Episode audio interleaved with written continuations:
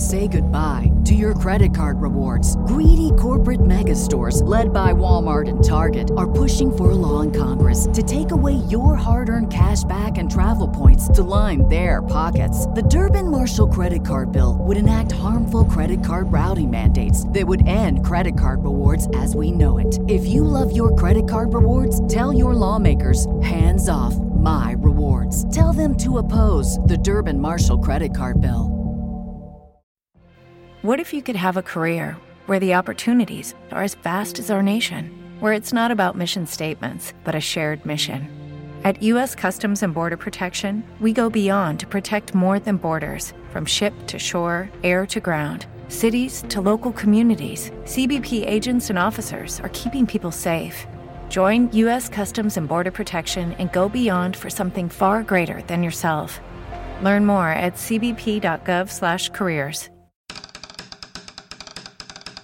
You're listening to Dynasty's Child, Oh, we're not recording. We are recording. Oh, well, hosted by Keaton DeRocher, The Field of Dreams and the corn would be my chest hair. featuring Shelly Verougstraete, Bobby likes bouncy balls, doesn't he? and featuring Jordan Rosenblum. 30% more fish than I, I would have projected. And sometimes Jake wears t-shirts. Let me slow your roll here. This is the Dynasty Guru.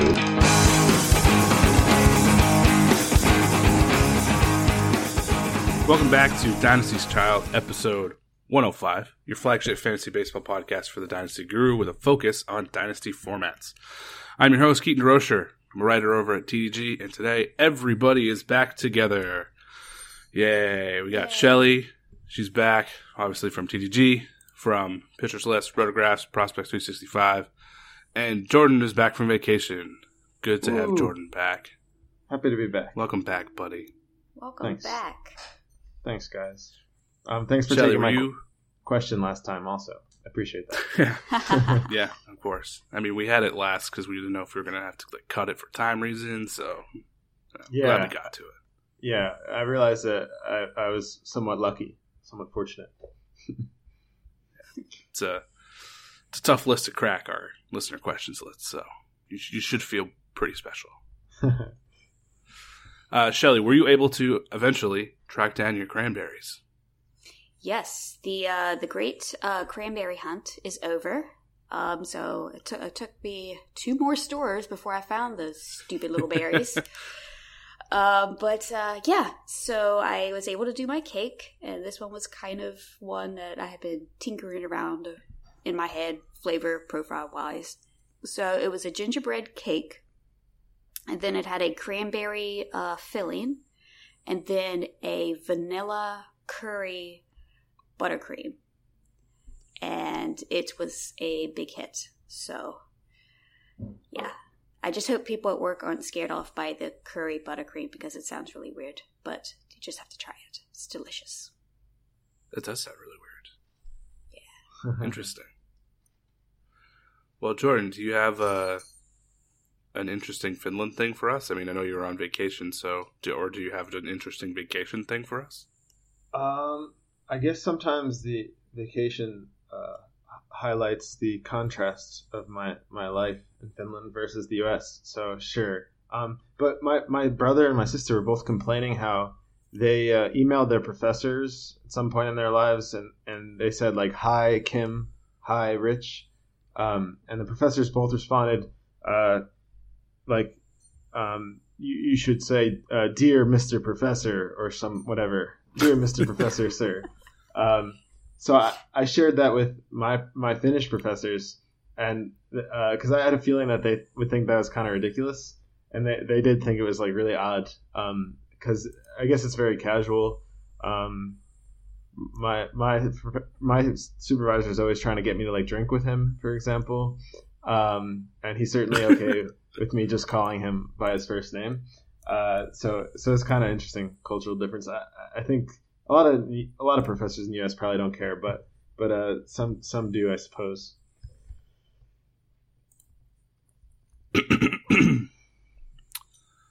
well, I think I'm going to just start calling you Professor Rosenblum now. or Dear Mr. Professor Rosenblum. Dear Mr. Professor is uh, Mr. Manager. Yeah, that's I prefer that. Perfect. Well, today we have a little bit of news to get to, and then we will continue our positional series breakdown with third base, uh, which thankfully is a lot better than second base. So we have some fun stuff to talk about. And then we got some listener cues, and then um, actually before the listener cues, Jordan has a stats only pitchers ranking list that we can talk about that is interesting. And then we'll get to listener cues. Ooh, ah. In awe of his own list. Yeah, just trying to get the hype, get the hype started. Yeah. Uh, some maintenance and reminders before we dive on in. Uh, if you have any questions for us, you can submit those on Twitter at Dynasty's Child or email dynastieschildpod at gmail.com. And please, if you wouldn't mind, leaving us a five star rating and a review. That'd be great. We got one review since the last time we recorded. Uh, Kevin Mattern says, A really good listen. I thought the podcast was really good. You both have clear and good voices. Also, uh, well, hey, look at that. We got a we got a comment on the quality. Good Nice. stuff. Shocking. Also, what was good is that you didn't take too long uh, for you two to get started with the rankings. Some other podcasts I try to listen to have like 10 to 15 minutes of personal fluff going on, so I lose interest. I like how you guys threw out your favorite not ranked prospects, such as Bracho. Really good stuff. If I may say, I have this feeling that Madrigal is going to be a really good fantasy player, especially OBP, runs, steals, total base leagues. and if he taps into 10 to 15 home runs, 65 RBI from a leadoff spot, he would be a stud. Isn't his major league park a hitter's park? Good show. Well, thank you for the review and also your, your question.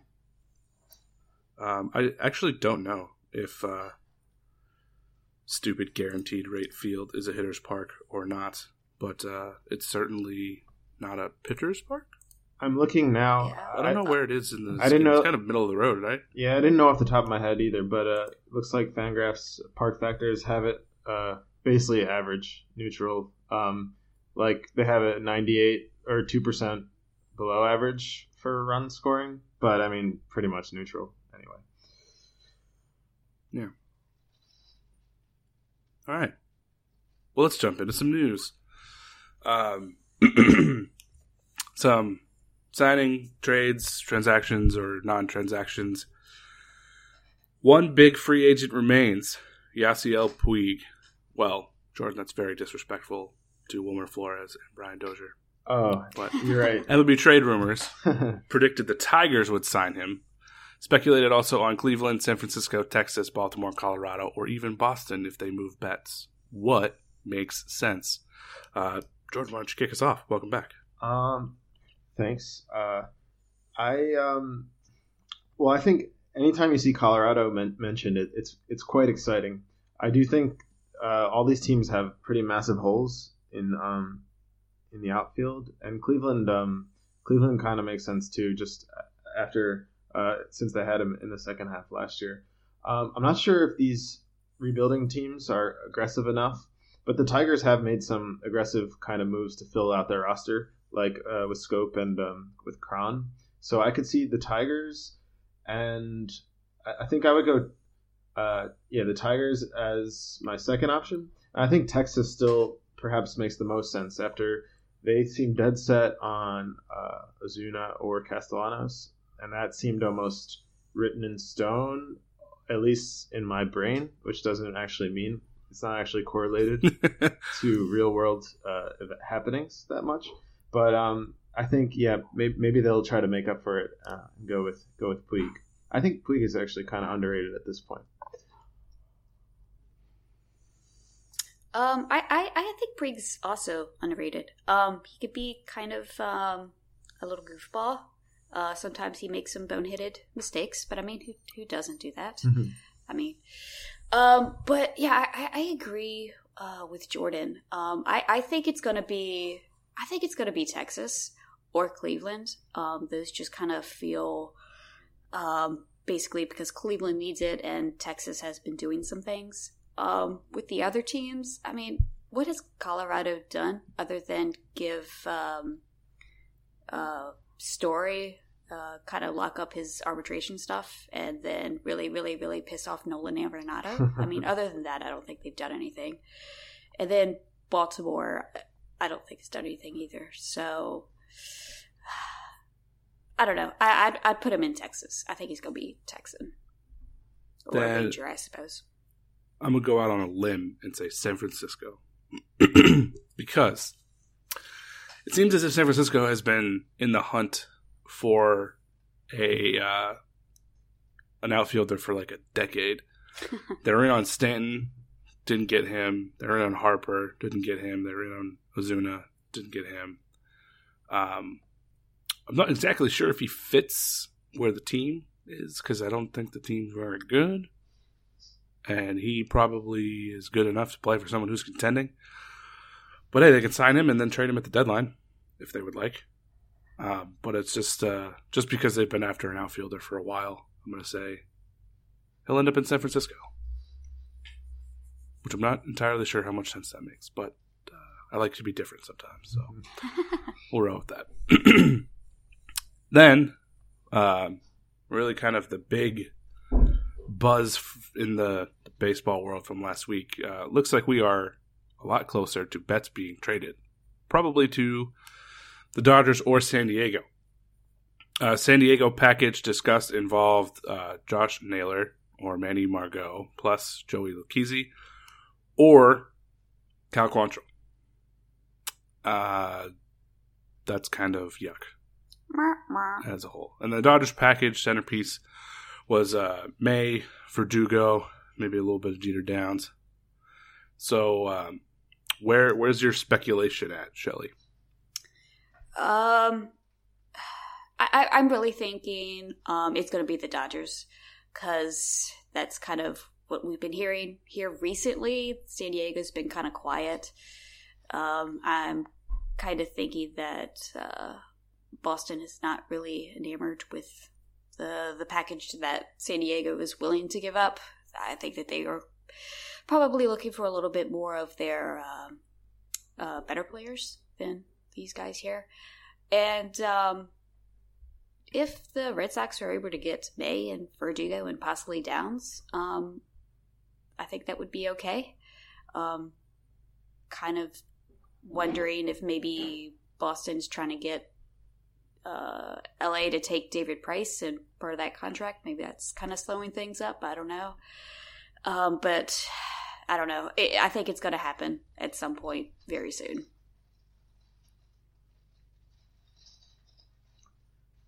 Jordan, how about you?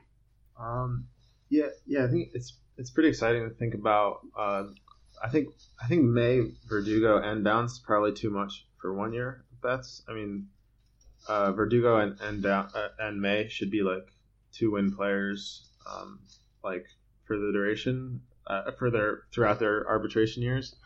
Um, so it's hard to it's hard to make up uh, for that with one one year of one player, even though it's one of the best players in baseball.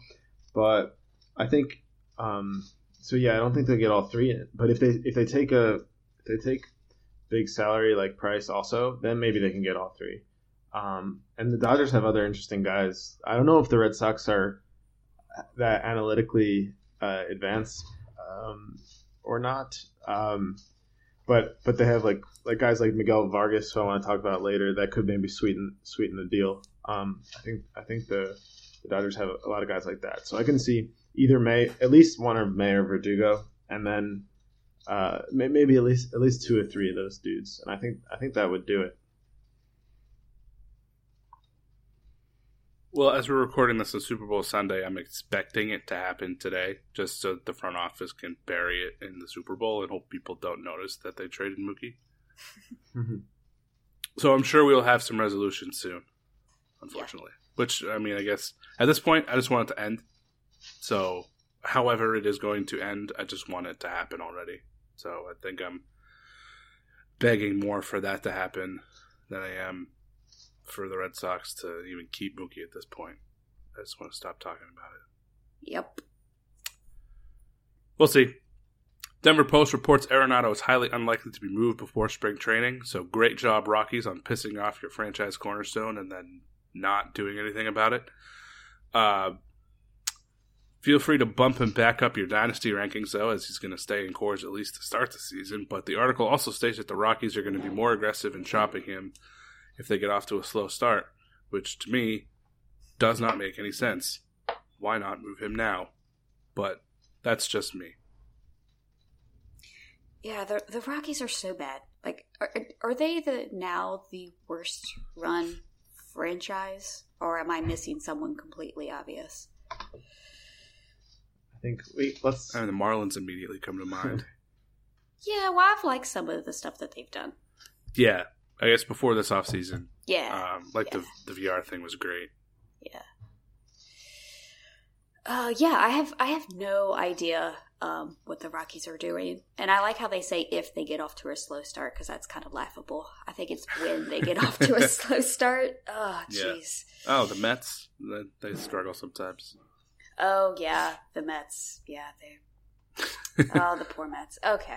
Uh, but uh, yeah, I have um, I have no idea what they're doing here. Um, and I, I'm glad that I'm not hearing too much talk um about Arenado being like like much worse if he moves from Colorado because I really honestly I don't think that he's would be that much worse. But uh, yeah, so uh, what do you guys think? Does does he move this year, or will the Rockies mess this up and not move him?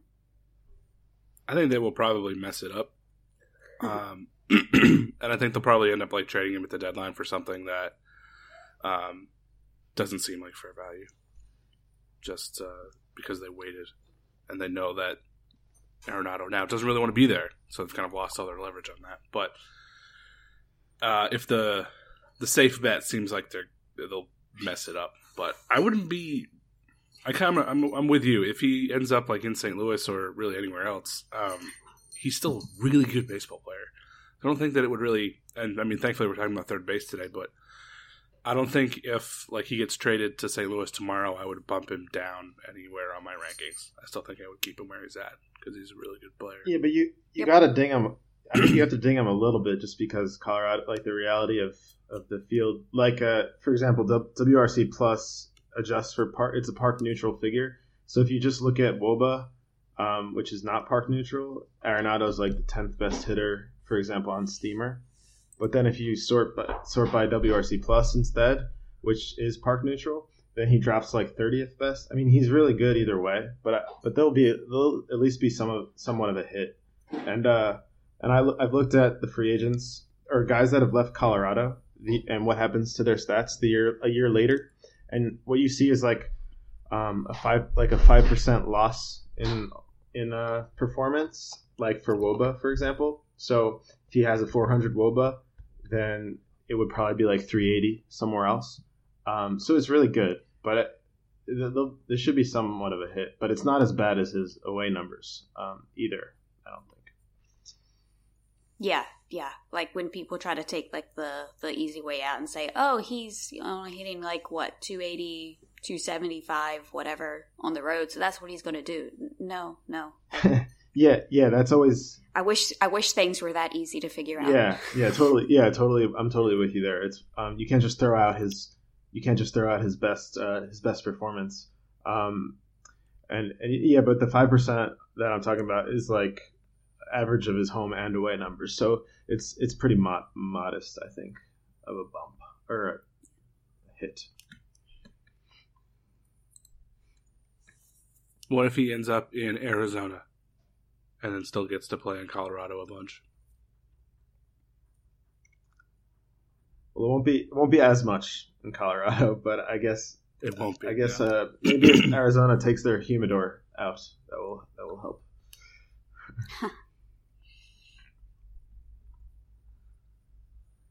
Then we had a bunch of minor transactions. Steven Souza, Cubs. Mitch Moreland to the Red Sox, who's likely a platoon at first. So does Chavis play every day? Shelly. Um, I I still think so.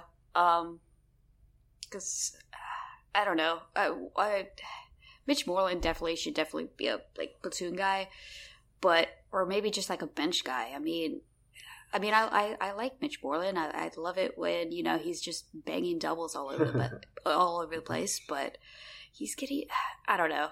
They should play him every day. You know, just make him like a, another kind of Brock Holt ish kind of player and just play him between second and first every day.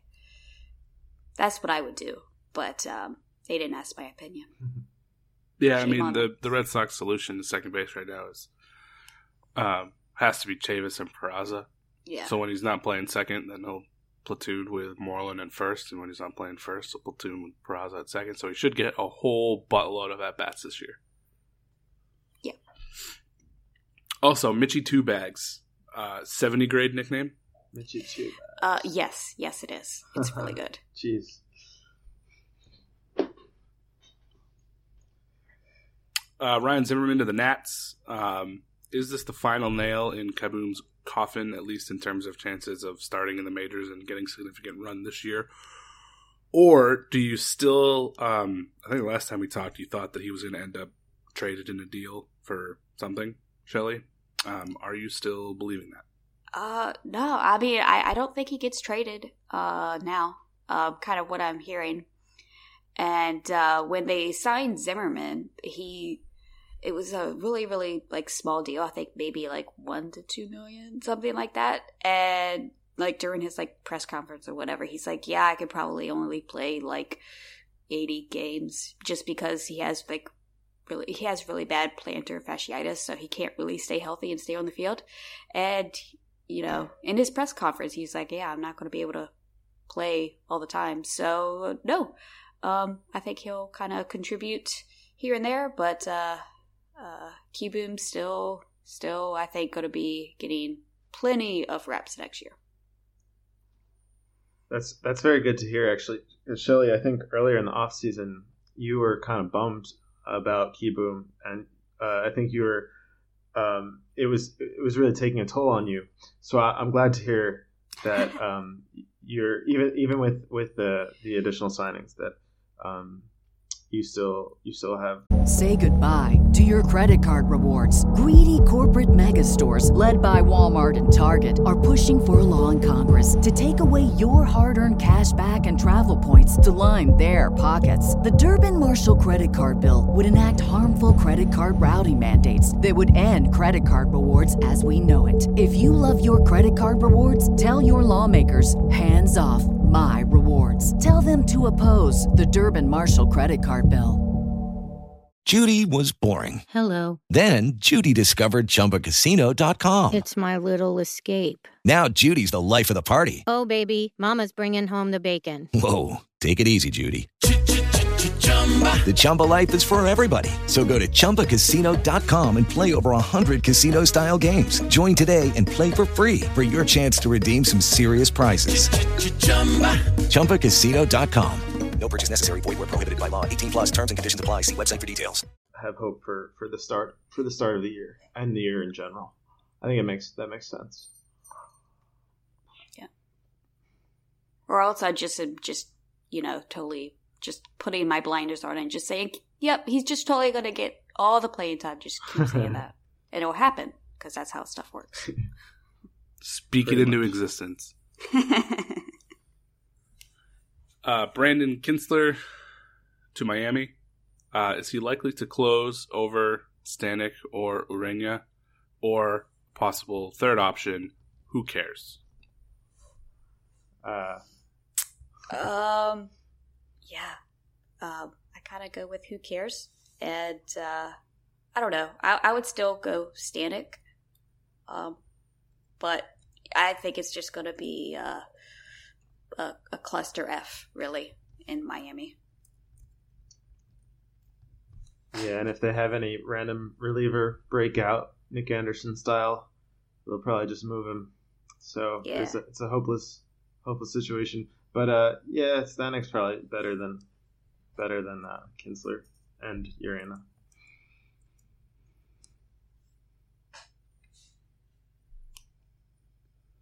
Alex Gordon re signed with Kansas City. Probably an everyday outfielder for another year. Uh, but there's probably not much there. And Mets apparently had a chance to get Starling Marte, but didn't want to move J.D. Davis or Brandon Nimmo to the Pirates, which were their two preferred centerpieces. I don't blame them for that. Do either of you? Yeah. Um. Yeah. I. I. I don't blame them for that either. Um. I mean, I like Marte, but he has what two years left on his little deal. Yeah. And I don't know. I, I've always liked Brandon Nimmo, and I think he could be really good. And JD Davis is pretty good. Kind of weird that the Pirates would want JD Davis. Like, where would he play? I have no idea. Um, but uh, yeah, I, I'm glad that the Mets didn't do that. Agreed. Alrighty, that is all of the wonderful news of the week. Hopefully, we'll have some uh, blockbuster things to talk about next week. We'll see. All right, third base. Top 10 from our third base rankings, if you have not already seen them on the website or if you forgot, are as follows. Number one, Alex Bregman. Number two, Rafael Devers. Number three, Nolan Arenado. Number four, Vladimir Guerrero. Number five, Jose Ramirez. Number six, Anthony Rendon. Number seven, Kris Bryant. Number eight, Yoan Moncada. Number nine, Matt Chapman. Number 10, Eugenio Suarez. Jordan, initial thoughts on the top 10 and the state of the third base position. Um, well, my biggest problem with this, I think, when we had the the, um, the passionate third base debates of 2019 or of December 2019, um, I think Vlad. I'm surprised that Vlad is is a low is is is that low. I think. Um, just thinking about all the leagues I'm in, I can't imagine anyone uh, in a di- in a keep forever dynasty opting for Arenado over him, for example. I think um, even with Vlad's like I guess you could call it human uh, above average performance at 20 years old. Um, I think his value is still still like he's treated the same way as he was entering the year, more or less. Um, so yeah, that was that was my that was my big that was my big thing. Uh, and I, yeah, I, I guess personally, I might I might bump Machado and and San, Sano a bit, but um, I know that's not um, that's a somewhat controversial opinion uh, in with in this within this trio. I think. Great. Well, I'll be excited to, to talk about that in a little bit. Um, would you like to just kick us off with your overrated, underrated? Uh, yes, yes, sure. So should I? I should do. I should just do both. Um, I could. Yeah. Or just pick okay, a favorite. Pick my favorite. Um, yeah, I guess. Well, I guess I was looking into this, and I think it's not as it's not as strong of a case as I was hoping to make initially. But but uh, I went with Moncada for overrated. I think. Uh, I mean, the gains that he showed last year um, were really good with with his cutting his, his strikeout rate, um, and the power's always been there. Um, but I do think he's kind of like, uh, in a way, shown his like best his best side, and he's being valued right now as the 30th best hitter in Dynasty um, by ADP. I think that his game, I don't think his upside or his game supports quite that high of a of a rank. I think he's more like if you look at the projections, he's around 50th best. Um, and they have similar case in walks as last year and a little bit of regression in power, but uh, the big the big regression is in BABIP, and I think that's that's uh, one of the that's perhaps the most obvious like regression uh, argument you can make in baseball this year that Moncada's not going to have a 400 plus BABIP again, even though he's good. He does have good like BABIP skill. It's not that good. And even as a prospect, I think Moncada was a bit overrated. Where uh, my peak WOBA projections for him, for example, were around 360, uh, 360 peak WOBA, which is what his ex WOBA was last year. So I do think his talent is there. Um, so he's he's very um, he's a very nice piece to have. But I think perhaps last year was the best we, we would have seen. So I would be tempted to sell high um, if you can get if you can get someone that values him as a top thirty or top twenty hitter, even Best we've seen. He's 24. he's he's he's. go- You think he's peaked at Yeah, 24? I don't see him. I don't see him um, putting up a 141 WRC plus or better uh, ever ever again. Because last year, I mean, I think you'll see a little bit of growth maybe in his uh, raw skills, but they'll be offset by the, him getting less lucky in the future. Because last year was pretty lucky, I think. I think it was a little lucky. I mean, you're right about the BABIP, but he hammers the ball, and a 12% barrel rate, like twice the league average. I'm buying into that. I, yeah, 100%. I, think, I mean, and it was able to cut his strikeout rate by six percent. Yeah, but I think I think he's going to get better. That part of that's an it's an issue though because if you look at all his career numbers and then you look at his last year numbers, he had career bests in every category. So I think I'm taking the conservative position here, saying he'll regress a little bit and still uh, still be very useful. Um, but I understand. I think your argument, your position is, is reasonable too, given his like the excitement around his tools. I just don't think the numbers have ever been quite quite there to justify um, him doing what he did last year again. But but uh, let let's see. I suppose. I mean, the BABIP thing is a good point, and that will regress his average some. But I think essentially the entire package of what you got out of Moncada, um, he'll just become more consistent with that as he gets older. Because again, he's still only 24.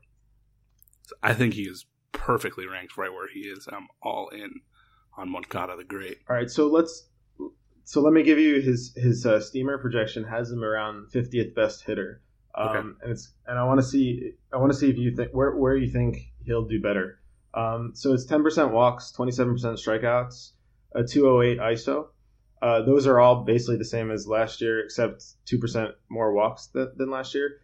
Um, his ISO was 233 last year, so it was a bit it was a bit up. Uh, and then the BABIP is down um, 70 points, 338 BABIP um, versus 406 last year, and that's a 342 WOBA and a 115 WRC plus, and last year's 141 WRC plus. So I, I want to know uh, which of those things, um, which which of those parts do you think? I think that is a pretty generous cut to his BABIP. 70 points is a lot. I mean, I know it being over 400 is also a lot. but 70 points yeah. as a drop is a huge swing yeah. backwards. Um, so I guess I don't think it's going to be that drastic of a loss in his BABIP, maybe like half of that or so. I still expect him to be like a 130 WRC plus. Yeah. Yeah, that's fair. I mean, his career BABIP is more. It's 360 something, 369, I think. But I also think if you look at steamer projections, that's probably one of the top BABIPs, if not the top BABIP. I think there's just a lot of, even right. though there's some skill. Shelly, do you care to weigh in on uh, either of those? uh, no, I was just sitting back and just kind of enjoying that. Um, no, um, I'm I'm leaning more towards the the Keaton side of this debate. Um, I mean, yeah, I mean that 406 BABIP definitely is going to regress, but I don't know. It's just that 338, like he like Keaton just said, that's a huge, you know, difference than what he did last year, and then kind of like what he was doing in the minors. I mean, he was still having 370s, 390 BABIPs throughout the minors. So I mean, he, can sustain a higher BABIP than what is currently being projected. So, um, I, I, I'm still buying. So, yeah, yeah, that's fair, and I agree with you guys. Like, he is one of the best like BABIP skill guys. Um, I guess I'm just more skeptical about how sustainable it is, um, all the way to 370 or whatever. But, but yeah, he's definitely he's got the BABIP skill, the BABIP gene. yeah, which I mean is is fair in your argument too, because there's really like nobody in the majors that you would pin their entire stat line hopes on BABIP success, because uh, that's just kind of a fool's errand, really. But uh, you're right. He just kind of has that mm-hmm. gene where maybe he's the one guy where it'll work out. yeah. Um, put it overrated is what you did.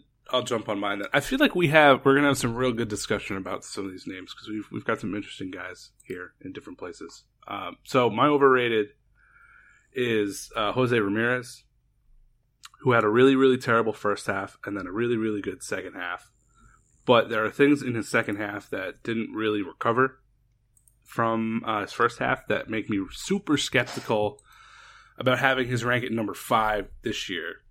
Uh, I think I would take the consistency of the guys directly behind him, Moncada actually being one of them, uh, Rendon and Bryant as well, maybe even Matt Chapman um, over Ramirez. Just because of how bad the first half was, it just really gives me a lot of pause and concern in investing in him as like the a top five player at the position right now. Uh, even though I know that I think coming into last year he was our number one, but uh, it's just it was the first half was so bad, and then the second half, uh, his line recovered um, quite a bit, but he stopped walking almost entirely. His walk rate was cut in half in the second half, and his strikeout rate went up, uh, and he had his highest strikeout rate in majors. Um, in his time in the majors last year. So not walking and striking out more is a real concern for me. He also stopped running, which was uh, one of the more interesting things because the only thing that was helping him retain his value last year was the fact that he was actually still stealing bases.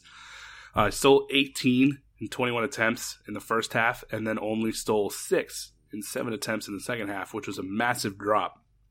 If that ends up being a trend going forward, then in leagues where his speed was making up for his lack of production in the first half, um, that kind of goes away, which um, we all know that running, getting steals really uh, takes a dip rather sharply as players get older. So if this is going to become a trend for him where he's just not going to run as much, that is also concerning because then um, what he would lose in his line uh, if he struggles again you really can't be made up with the steals if he's not running. So that there's just enough shrouded mystery around how he's actually going to perform this year after a really weird year last year that I'd feel more comfortable going with guys that we think are more consistent uh, right behind him.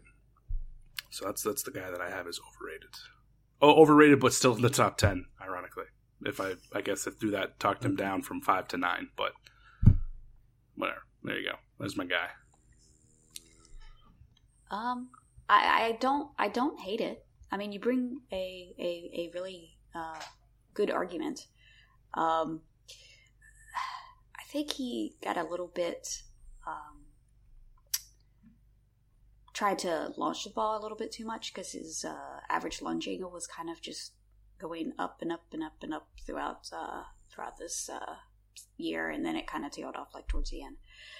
Um, and I, am still a little bit scared about um, his year long struggle that was between two seasons. Um, because this year, uh, basically, what he was doing was just hitting fastballs better in the second half.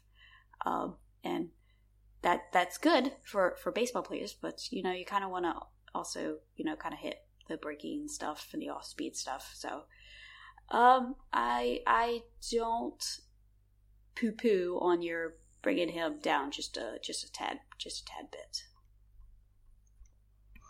All right, Um, Jordan, are you uh are we gonna fight again? I suppose we should. I suppose we should, since you uh, you took some shots at mine. Uh, I'll take some shots at yours. Uh, I, I wonder if listeners would be surprised that we successfully um, co-managed an NFBC team last year. I think we finished like second in our in our uh, league of fifteen. Not as high as Shelly anyway, but but not not bad. Um, we man- we managed to coexist pretty well, I think. We did the yin to my yang. yeah, that's what I and I would I would call it. Yeah, I would always refer to you as the, the yang to, to my to my yin. Um, but, but yeah, I think I think Ramirez has a lot of like really odd, um, odd, uh, extreme characteristics given the launch angle and uh, the splits. Um, but if you look at if you t- take a step back and look at more of a macro point of view, uh, his xwOBAs have been very consistent. Um, even last year, it was a 342 xwOBA, and he stole more bases last year than uh, the second most bases he has in his major league career, even though he played 25 less games. So I'm not. I'm inclined to ignore the second half split on the steals unless there was some sort of de- decrease decrease in the raw skills there. Um, but I think if you look at the projections, uh, they tend to they buy him for like 25 again. Um, so I think he's got a pretty high floor, and he should return really good value. I definitely would have him over Moncada because he's got a lot more speed, but um, he's not going to be as good as 2018 again or or 2017 where he was putting up 395. Woba, one of the best hitters in baseball. So um, it makes sense we have him lower this year.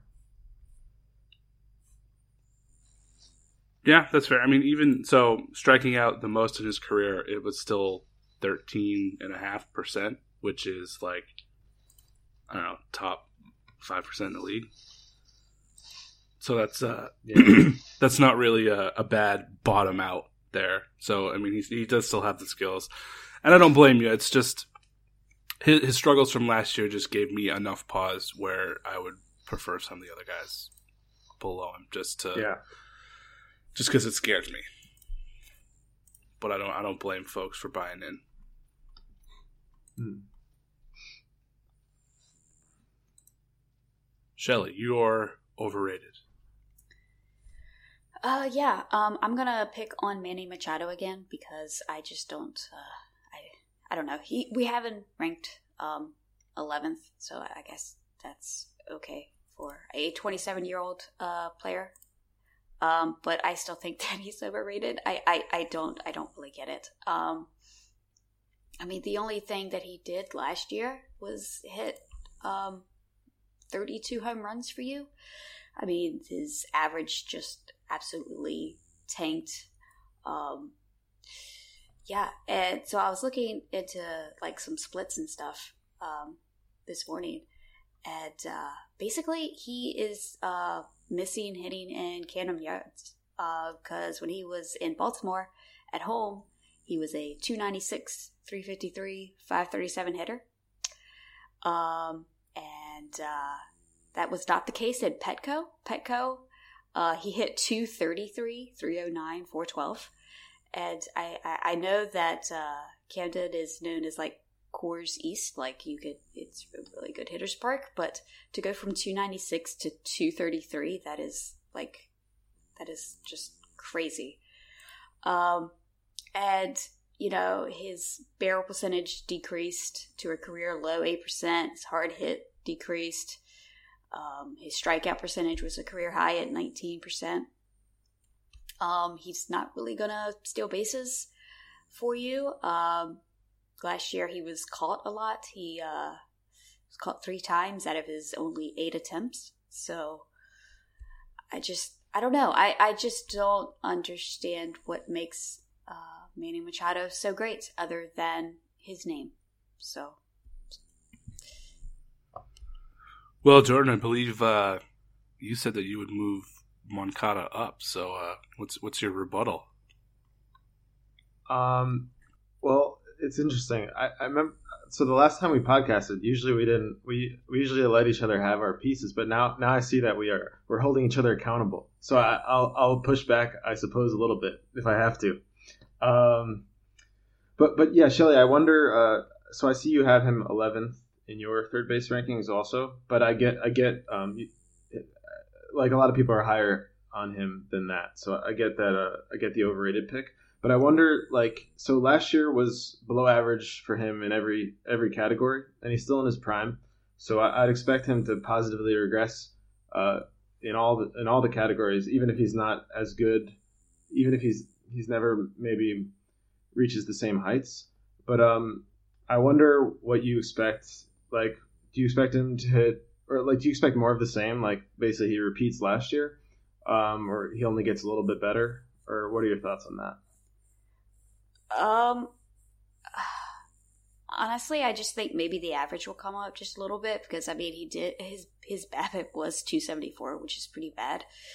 Um, yeah, but he's never really had too great of BABIPs anyway. I mean, it's around 290, 295, 300 range. So I think that will come up a little bit. So that'll make his average come up. But everything else, um, I think it's going to stay about the same. I mean, I don't really see him really tapping into any more power. Um, uh, and I mean, just hitting 32 home runs with this so-called bouncy ball. I mean, I just, I, no, I, I I think the average comes back, but that's really about it.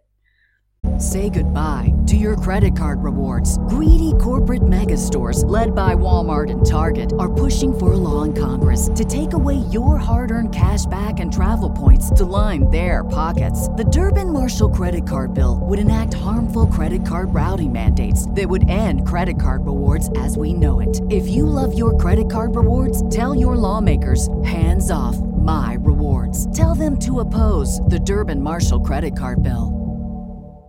With LuckyLand Slots, you can get lucky just about anywhere. Dearly beloved, we are gathered here today to. Has anyone seen the bride and groom? Sorry, sorry, we're here. We were getting lucky in the limo and we lost track of time. No, Lucky Land Casino, with cash prizes that add up quicker than a guest registry. In that case, I pronounce you lucky. Play for free at LuckyLandSlots.com. Daily bonuses are waiting. No purchase necessary. Void were prohibited by law. 18 plus. Terms and conditions apply. See website for details. Okay, so you don't see Steamer. Steamer's got him at 37 homers. So do you think that's a bit optimistic? I think they assume the same, uh, the same 2019 bouncy ball as well. Yeah. Uh, yeah, I think that's a it's a little high. I would probably put it at around uh, let's see, hit thirty two, so maybe around thirty two to thirty four, something like that, low thirties. Uh, I just yeah, I don't I don't get it. Yeah, yeah, that that's fair. I think um yeah, I think I, I'm more optimistic on him bouncing back more fully to his career averages, but I still think like his his stock is rightfully down um, from last year when he was the the new big thing in San Diego.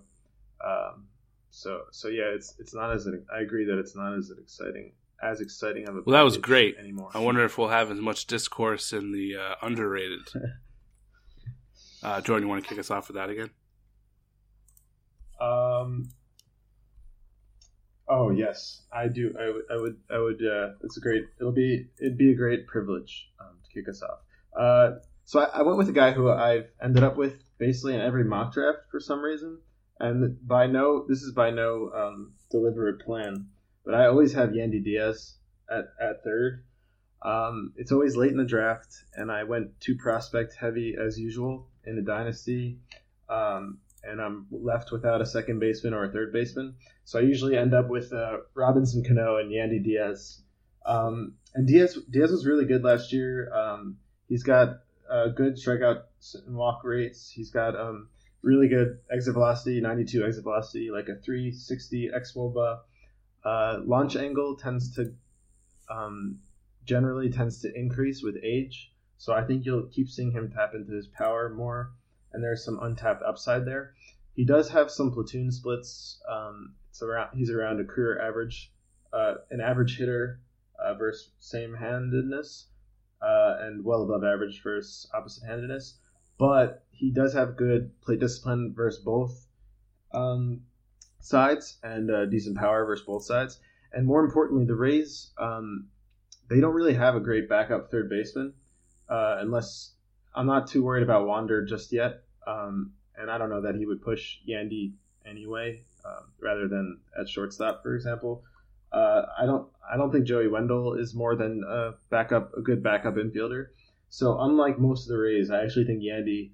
Um, the reason I always take him is because he's he's a young hit. He's in his prime and he's a good hitter and he's going to play every day. And those those hitters are a little, little rarer than usual this year with the um, extra roster spots and especially rarer than usual on the Rays.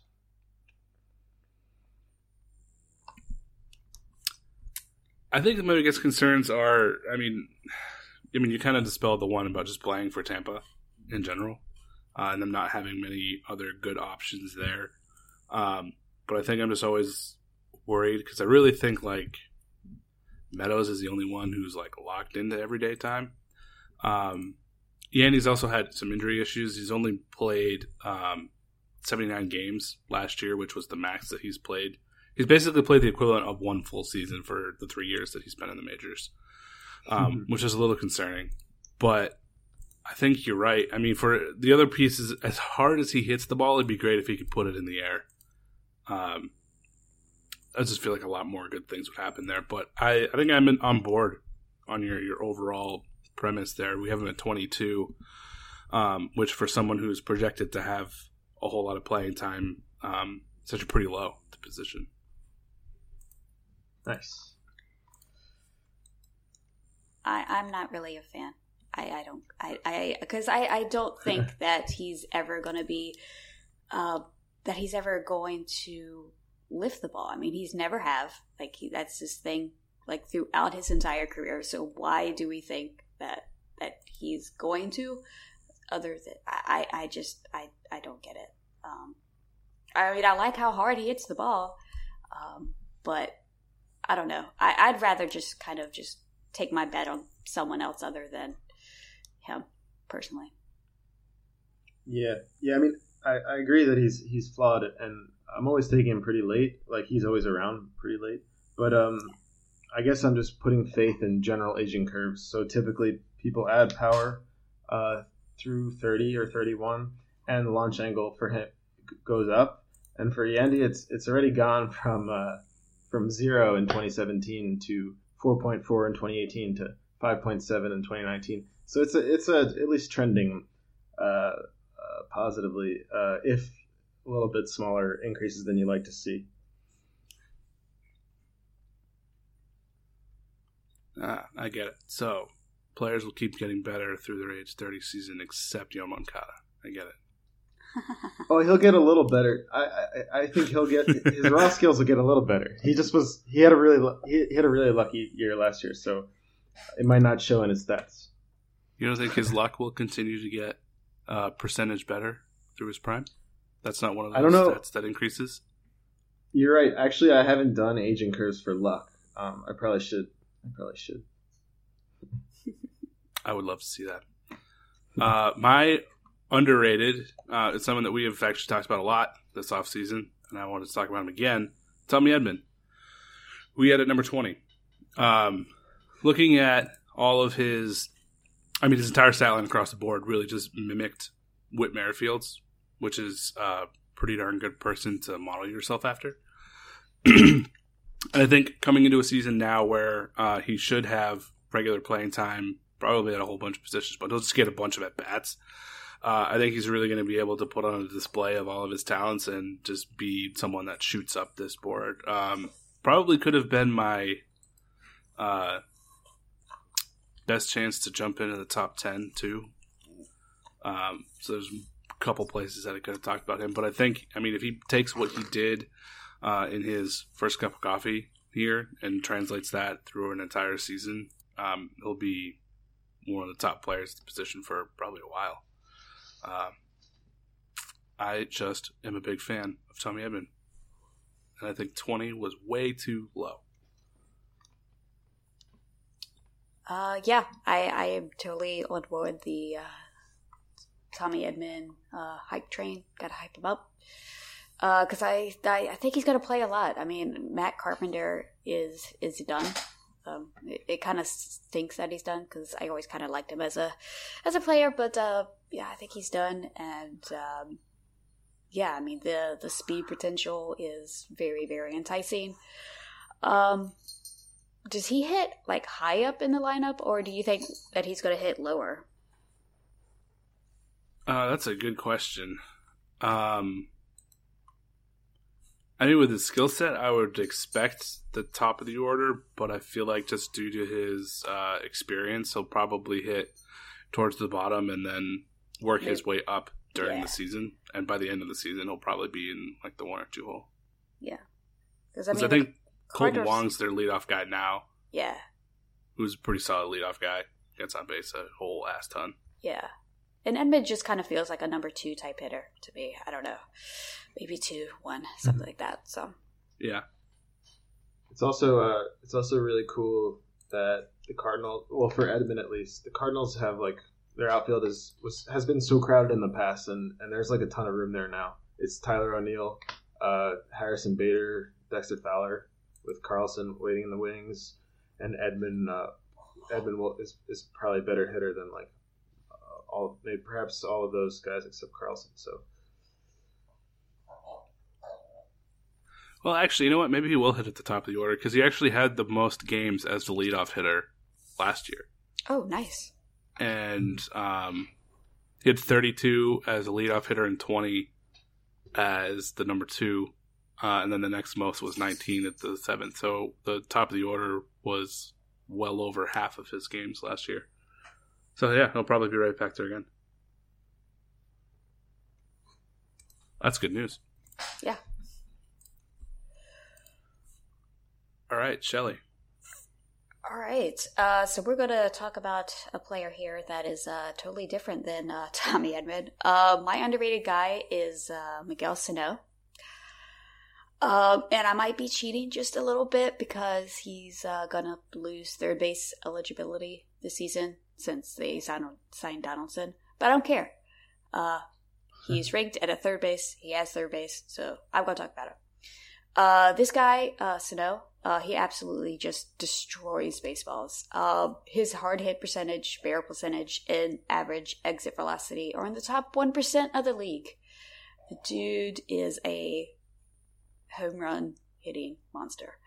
Uh, and even coming back um, off a foot injury that he had in the offseason in 439 plate appearances, he demolished 34 home runs. Like, he just, he is really, really, really, really powerful dude.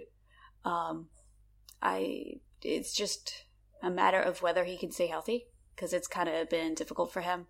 Um, he's had uh, you know just the random little foot injuries. I think he had uh, some type of elbow injury or something like that, and he doesn't have necessarily the best type of body that could you know stay healthy. But he's moving over to first or DH, so he won't be having to play third and all that stuff.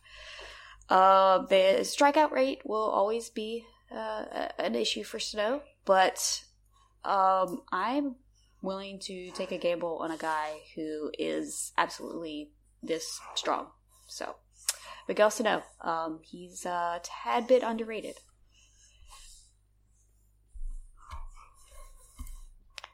Rather than Miguel say say no, more like Miguel say say yes. Yes, Miguel say yes. nice. Thanks. I'm so glad you're back, Jordan. no, I know. Oh, jeez, that I was, was, that one was kind of painful to make, but I couldn't resist. I couldn't resist in the end. uh, alrighty, so moving on to the the next section here is who has the best chance to jump into the top 10. Uh, Jordan, why don't you kick us off with that as well? Um, okay. So for the, we're doing best chance to, for the top 10 and also favorite prospect. So I guess these are kind of interchangeable, but um, I think it's worth highlighting how just how good the top 10 is in third base. So the best chance is, is probably nobody. Um, but that that's pretty lame cop out. So um, I went with Miguel Vargas for the best chance to jump in. I think he's super underrated. Um, one of the youngest players in high A uh, in the Dodgers. Um, I have him projected for 360, uh, 360 peak WOBA, uh, and his his 2019 stats were a bit better at like 370 equivalent. I've been trying to get him from uh, Shelly in uh, TDGX too, to no avail so far. Um, and he's got solid fly ball distances, um, good raw power grades. I, I think, uh, given his stats and his age, he should be getting a lot more love. I mean, he will have to take a, a, a big step forward to, to push the top 10. But given his youth, I had to pick someone. I picked him. I'm sure talking him up uh, as a potential top of the top 10 will only make trade negotiations easier for you. Oh yeah, I've never been the best negotiator. um, my uh, best chance to jump in the top ten is actually a bit of a cop out uh, from this position, but uh, right now Bobby Dalbec is playing third base, uh, and when he gets eventually called up to the Red Sox, I don't think he's going to be playing third base because Rafael Devers kind of has that one locked down. Um, but if he continues what he did um, in his kind of brief-ish stint, as a decent enough stint in AAA last year, then I think that he will easily jump into the top ten of first base, being a young power option um, that really, besides Alonso, first base is kind of lacking uh, and is not all that deep. So he's going to move positions to most likely first base, and I think he has a great chance of jumping into top 10 uh, on the first base list. Uh, probably not so much. I mean, as you pointed out, Jordan, the top 10 here is pretty darn solid. It's going to be hard to break into the top 10 here, but he's not going to have to worry about that because he's not going to be playing third. So mm-hmm. He'll be able to jump up from uh, wherever we have him on the third base list that I was just looking at. Uh, 32 on the third base list inside the top 10 on the first base list. I think that's a pretty realistic jump for him.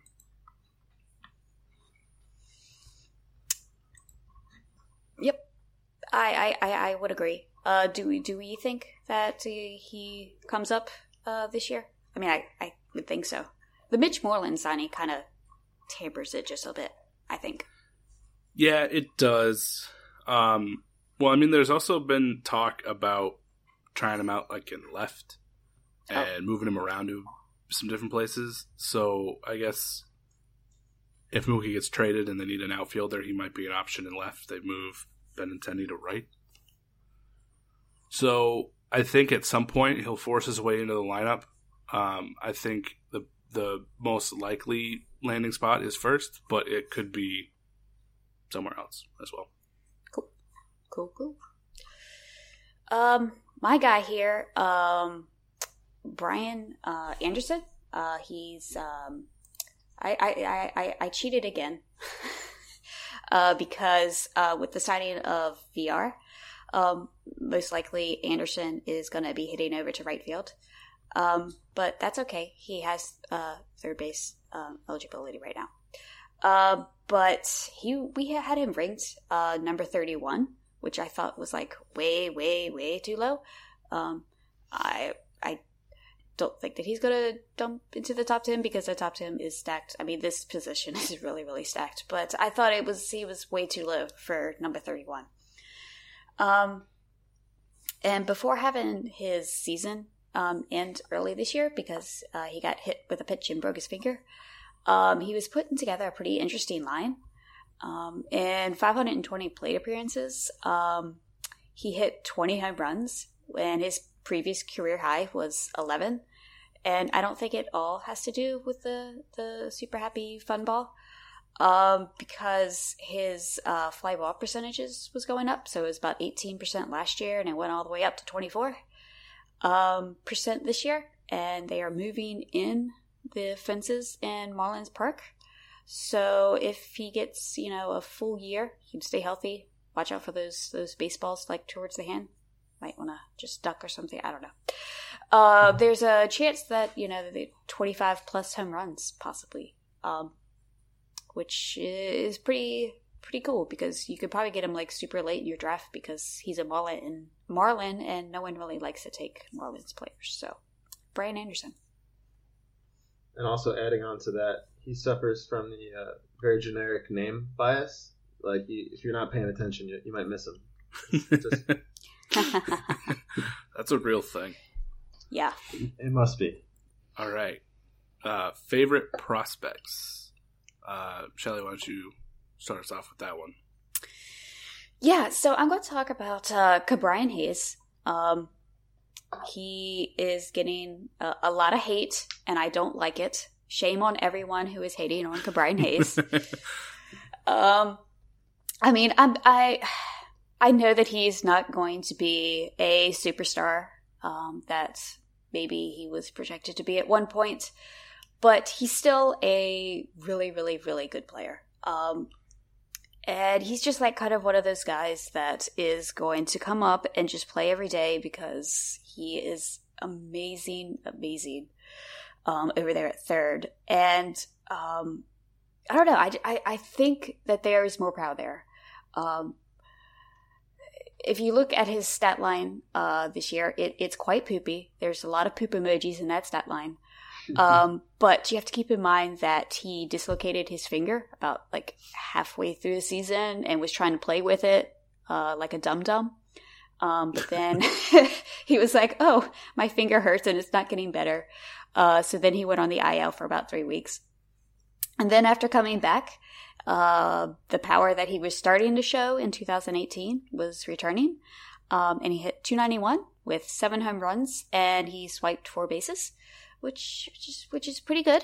Um, I mean, he's not going to be a absolute superstar, um, but he's going to be just one of these like really good, reliable guys, and no one really likes him. So you could probably go and snag him in any of your dynasty leagues, which is what I've been doing. I have a lot of shares of Brian Hayes because I'm trying to buy low, and I I think he's that he's a really good guy. So Brian Hayes, he's my favorite. I agree 100 percent with everything you said. He was also my favorite one, but you beat me to the to this list, so I had to go with someone else. but uh, I'm on board with everything you said. I also think it's a great time to buy low, and you should go buy low. Uh, my favorite prospect that uh, not named Brian Hayes. Uh, I went with Sherten Apostel, who is an OBP machine. So uh, hopefully your league does that. Otherwise, it may not be as exciting. Um, but his ability to draw walk is very impressive, and he's had walk rates around twenty percent at a few stops here along the minors, which is pretty darn impressive. So um, he finished at high A last year, so um, probably a good chance that he'll end up starting in Double A. I mean, a decent decent run at High A. There, uh, strikeouts can get a little away from him, and uh, mostly in the mid twenties. But uh, OBP just, I mean, in 2018, his OBP was almost like 420, which is super duper high. So, um, ha, that was not intended. but that was great. Um, and I think I mean he's got the power ability to go with it, hitting 19 homers last year. Uh, it'll probably grow into a few more as well. So I mean, a guy that's just going to get on base a whole shit ton and just hit some bombs is I like him. It's a nice profile. Yeah, I've been I've been slowly coming around uh, to uh, Mr. Apostel here. Um, the the like you said the the the strikeout rate and the swinging strike rate strikeout rate is uh, it's a little bit concerning. Uh, but someone with this uh, with a pretty good uh, amount of power and who can take a walk, uh, definitely worth taking a flyer for sure. Yeah, Jordan, why don't you round us out? Yeah, and, and uh, yeah, and before I do, I mean, Keaton, I know, I know people in the streets like to stop and point at you and shout how you're a heretic. So um, this would probably uh, solve solve that problem, or at least uh, you can point to your certain apostle ownership. Um, my my my pick, as as ever, everyone probably knows already, is Isaac Paredes. Um, I'm a big Paredes fan. Uh, I think he's he's got um, incredibly impressive plate discipline for his age. Uh, 20 in Double A last year. He should push for the majors this year power. Say goodbye to your credit card rewards. Greedy corporate mega stores, led by Walmart and Target, are pushing for a law in Congress to take away your hard earned cash back and travel points to line their pockets. The Durbin Marshall credit card bill would enact harmful credit card routing mandates that would end credit card rewards as we know it. If you love your credit card rewards, tell your lawmakers hands off my rewards. Tell them to oppose the Durbin Marshall credit card bill. Okay, round two. Name something that's not boring. A laundry? Ooh, a book club. Computer solitaire, huh? Ah, oh, sorry, we were looking for Chumba Casino. Chumba! That's right. ChumbaCasino.com has over 100 casino style games. Join today and play for free for your chance to redeem some serious prizes. ChumbaCasino.com. No purchase necessary. Full prohibited by law. 18 plus terms and conditions apply. See website for details. It's usually the last thing to grow, and he's already got solid solid power. Not a lot of speed limiting his upside, but I, I do think he has a rare combination of youth, uh, plate discipline, and um, power potential. Um, even though he doesn't always have a rep for power potential. Uh, but his power grades are solid, and he had I think he's an 87 exit velocity on average so far, um, which is hard to make sense of exit velocity um, numbers in the minors without knowing what the league averages are, without knowing how they change. Um, which is, I guess is kind of a tangent, but I wanted to make this point that um, a lot of times, me myself included, uh, I like to just shout minor league exit velocities. But I mean, if you're facing a little league pitcher, your exit velocity is probably going to be um, pretty high. It doesn't necessarily say anything about you, um, and it's sort of treated like a a raw skill. But it also it's also important to take the context into account. So like league averages, and that information isn't available yet. But I'm gonna I'm gonna try to change that um, with an article at some point. But anyway, um, I think I think Paredes has a, a, lot of future power growth, and uh, I'm excited to see what he does in, in 2020.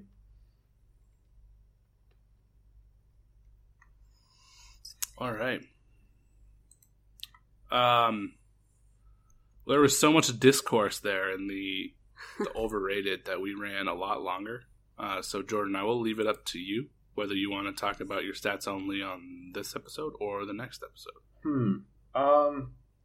Yeah, I think I, I'll do it like maybe I'll do like one minute and I'll just say it so that I want to. I'm going to do an article on this. So I want I want our listeners though to have um, a little bit of an edge, I guess. So I'll just run through it, but I won't really talk about it. Um, cut after like a minute or two, just start playing the music. Start playing the music, and then I'll know that my time's up and my speech is over. Um, does okay. that sound all right? That works for me. Okay. Um, yeah, so basically, uh, Clay Davenport does translations for minor league statistics. Uh, they're peak translations, just like I do for hitters. And he looks at how stats change from one level to the next. For example, pitcher might strike out 20 guys in in Double A, um, and when he moves up, that he might only keep 10 of those strikeouts. Um, and same for an age. A 23 year old might add one strikeout when he's um, when he's 20 when he turns 24 or over in the next year.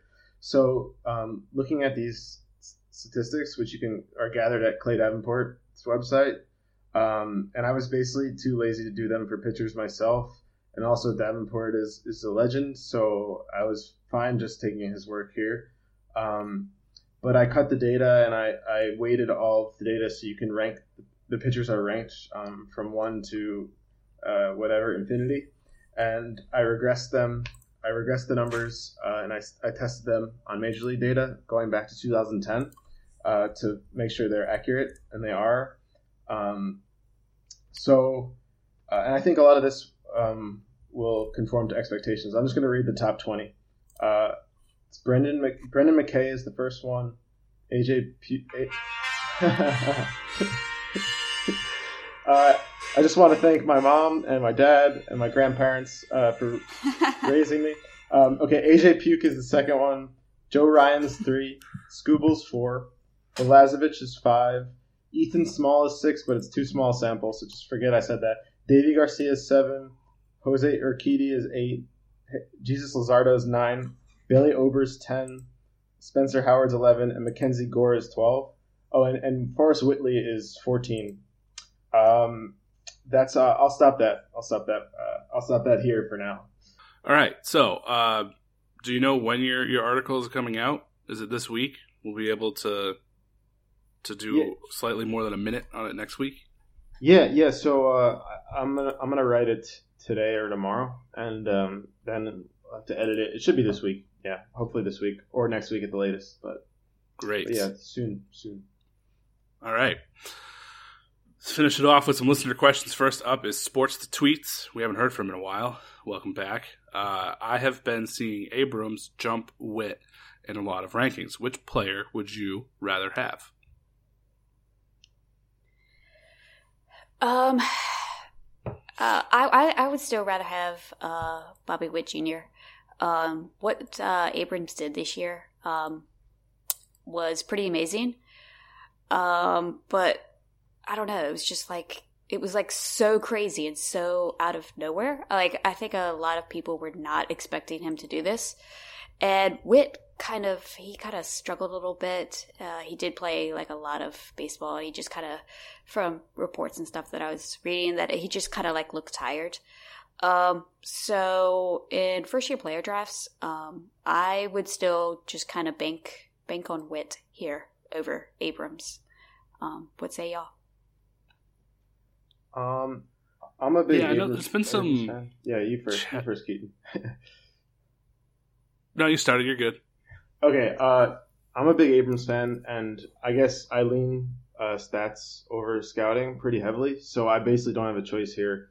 Um, Abrams just destroyed Witt um, by every statistical measure, and he's a few months younger. So even though the scouting reports were all for Witt uh, after the draft, um, I'm I'm uh, one to put enough weight on those 200 or so plate appearances um, where Abrams distanced himself that I'll go I'll go Abrams. But but um, I mean it's only 200 plate appearances, so I get I get Shelley's position as well.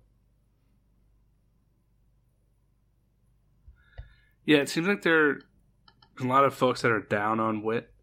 Um, I mean, he was talked about as being up there with Vaughn and Rutschman there at the beginning of all of this draft nonsense. Um, but it seems like his value's kind of taking a hit while Abrams is starting to get shoot up. But I think I'd, I'd still rather go with Witt, give him the slight edge. Yeah, it, it's definitely um, much uh, closer than I thought it would be coming out of the draft. Um, but if Abrams keeps doing what he's doing, um, I might have to uh, rethink this. Yeah, I mean, yeah, I mean, if the, if the both trends continue, it won't be long before I'm feeling the other way as well. Yeah. Uh, next question is from E. Vogland. It says in the intro, who is the Bobby that Shelley speaks of that likes bouncy balls? Ah, we talked about him earlier as Bobby Dalbec. Yeah. Did. Yeah. And his great, great AAA numbers. Yes. Uh, Kyle Brown, which prospect, if any, could supplant Wander Franco as the number one overall prospect after next season, even if Franco has another stellar year? Interesting. Yeah. This is a fun one. Yeah. I think I think it's kind of an, an easy one. Um, I don't think that anyone is going to. Um, but I would put my my uh, all my chips. Um, I would give all my chips to Julio Franco. I mean, Julio Franco. Wow. I mean, he's, he's, still play. It would not shock me if he was still playing.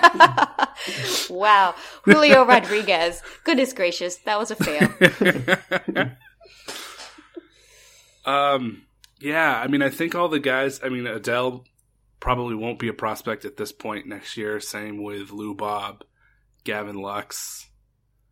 Um, so I think you actually got to kind of go like further down the list. I think you're right. Might be Rodriguez might have the best chance, but um, no, it needs to be pitcher. I don't think I can go that far out on a limb.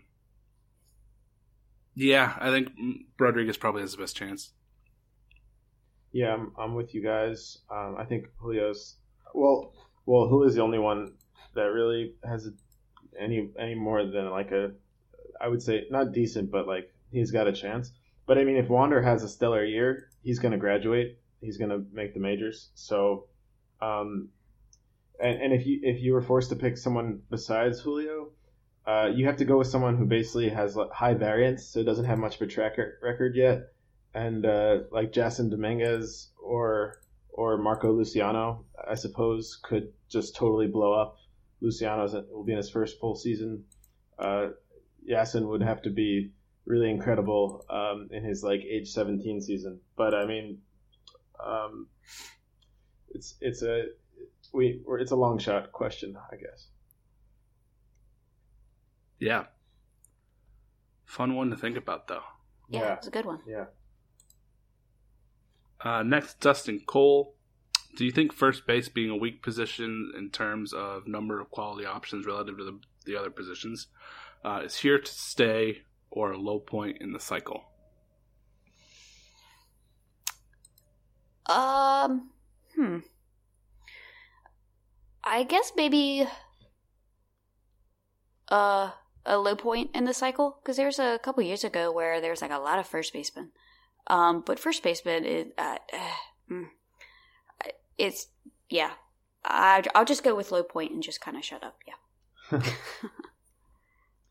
Yeah, I looked at um I looked at league averages for first baseman since 2000, and there are a couple um, low points that are kind of so it's it's not really unprecedented. It's a little bit lower than normal. I think the the next lowest year uh, was 107 WRC plus, seven percent above average, um, in 2009 or something. Um, so it's not unprecedented. And and this year was 105. I agree. I was uh, saying that on mute. Ah, okay. Uh, and then we got a three a three pack of questions from Chris. Uh, which Orioles arm has the highest ceiling, uh, Akin or Baumann? Uh, I, I, if I had to pick one of these guys, um, I definitely would go with Baumann over um, uh, Keegan, Keegan, Keegan Akin. Um, uh, yeah, uh, I don't really like uh, Akin. Uh, I'm sorry. Uh, those AAA numbers was way too scary. Uh, 1.5 whip. That's just that's that's really bad. It's really really bad. And he doesn't really strike out too many people. So give me a flyer on uh, uh, Baumann. I would Any say disagreement there, Jordan? not really. I would say uh, um, what's akin? What's his first name? Um, Ke- Keegan. Is it? Keegan. Yeah. Okay. Yeah, I would say Keegan is akin to Baumann, more or less. So, um, no, no, no uh, it, it's. I think you, you can go either way, but uh, I would. I'm going to defer to Shelly on this one.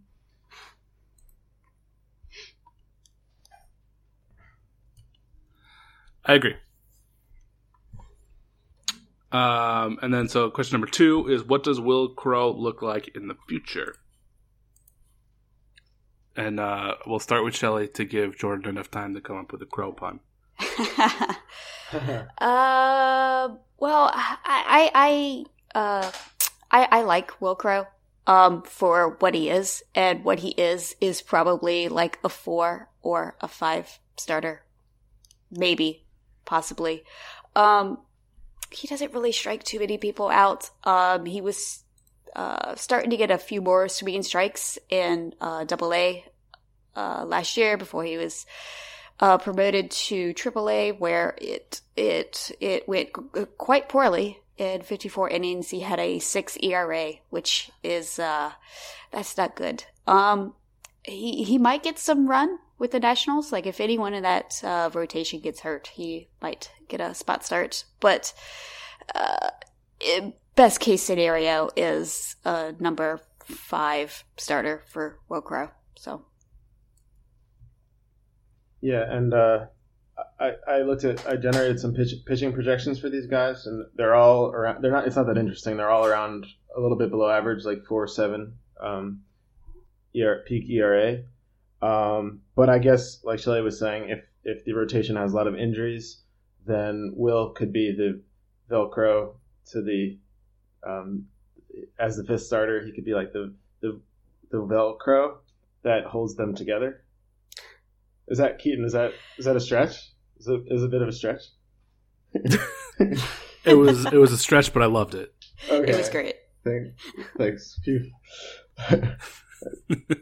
And the third question from Chris was if you had to pick uh, one for your team, Zach Brown or Wil Crowe, go and why? Uh, I go with uh, Wil Crowe um, because I think uh, Zach Brown um, was eligible for like a Rule Five pick, and he he he uh, was not picked. So I think that is telling a lot. So give me Wil Crowe. I'm going Wil Crowe as well because Shelly picked Wil Crowe. Yeah, Brown had a really bad year. I mean, last year, and um, I mean, Crowe's wasn't like outstanding, but I think I give the edge to Crowe there. If I had to, if I had to pick one of the two, and option three wasn't neither, I would go with Crowe. So I guess uh, no, never mind. I'm not going to do it. I was going to make a murder of crows joke because we all picked him, but that well, I guess I just did. But Ah, you did after all right. all. Well, that's a great way to end.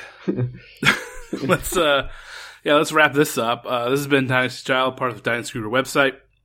I've been your host, Keaton DeRocher. You can find us all at the Dynasty Guru, where we're still ranking, and Jordan will have his uh, starting pitcher stats only list out either next week or the week after. Coming soon. Keep an eye out for that. Um, Shelly, you wrote something ish recently, right? Uh, yeah. Um, for pitcher list, um, I did the top fifty Red Sox prospects, so that that was that was pretty cool. Um, Nice. Yeah, yeah. Oh wow. Oh. And um, yep, just doing starting pitcher ranks over at the TDG. So fun times. Sweet. All right. Uh, you can find us all on Twitter. You can find me at the Spoken Keats. You can find Shelly at Shelly V underscore six four three, and you can find Jordan at Rosen Jordan Bloom. That's gonna do it. Thanks. Have an awesome day. And as always, be the best bird dog you can be.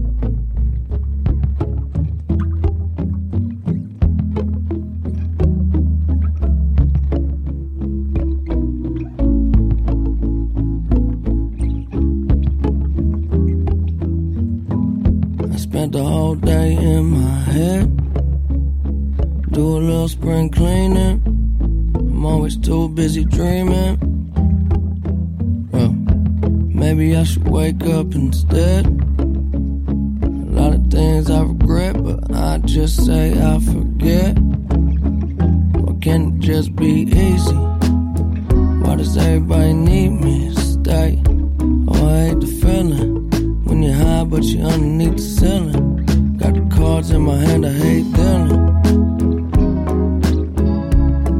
Yeah. Get everything I need and I'm gone.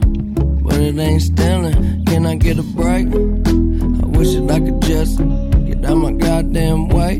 What is there to say? There ain't a better time than today.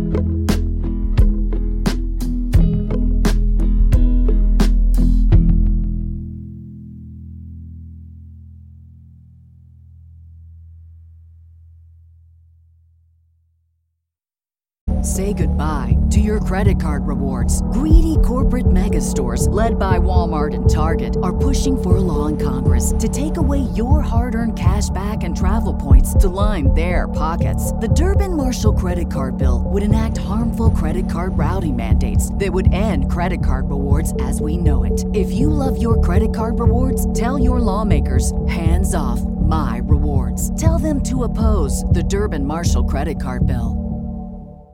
Lucky Land Casino asking people what's the weirdest place you've gotten lucky? Lucky? In line at the deli, I guess? Aha, in my dentist's office. More than once, actually. Do I have to say? Yes, you do. In the car before my kids' PTA meeting. Really? Yes. Excuse me, what's the weirdest place you've gotten lucky? I never win and tell. Well, there you have it. You can get lucky anywhere playing at LuckyLandSlots.com. Play for free right now. Are you feeling lucky? No purchase necessary. Void where prohibited by law. 18 plus. Terms and conditions apply. See website for details.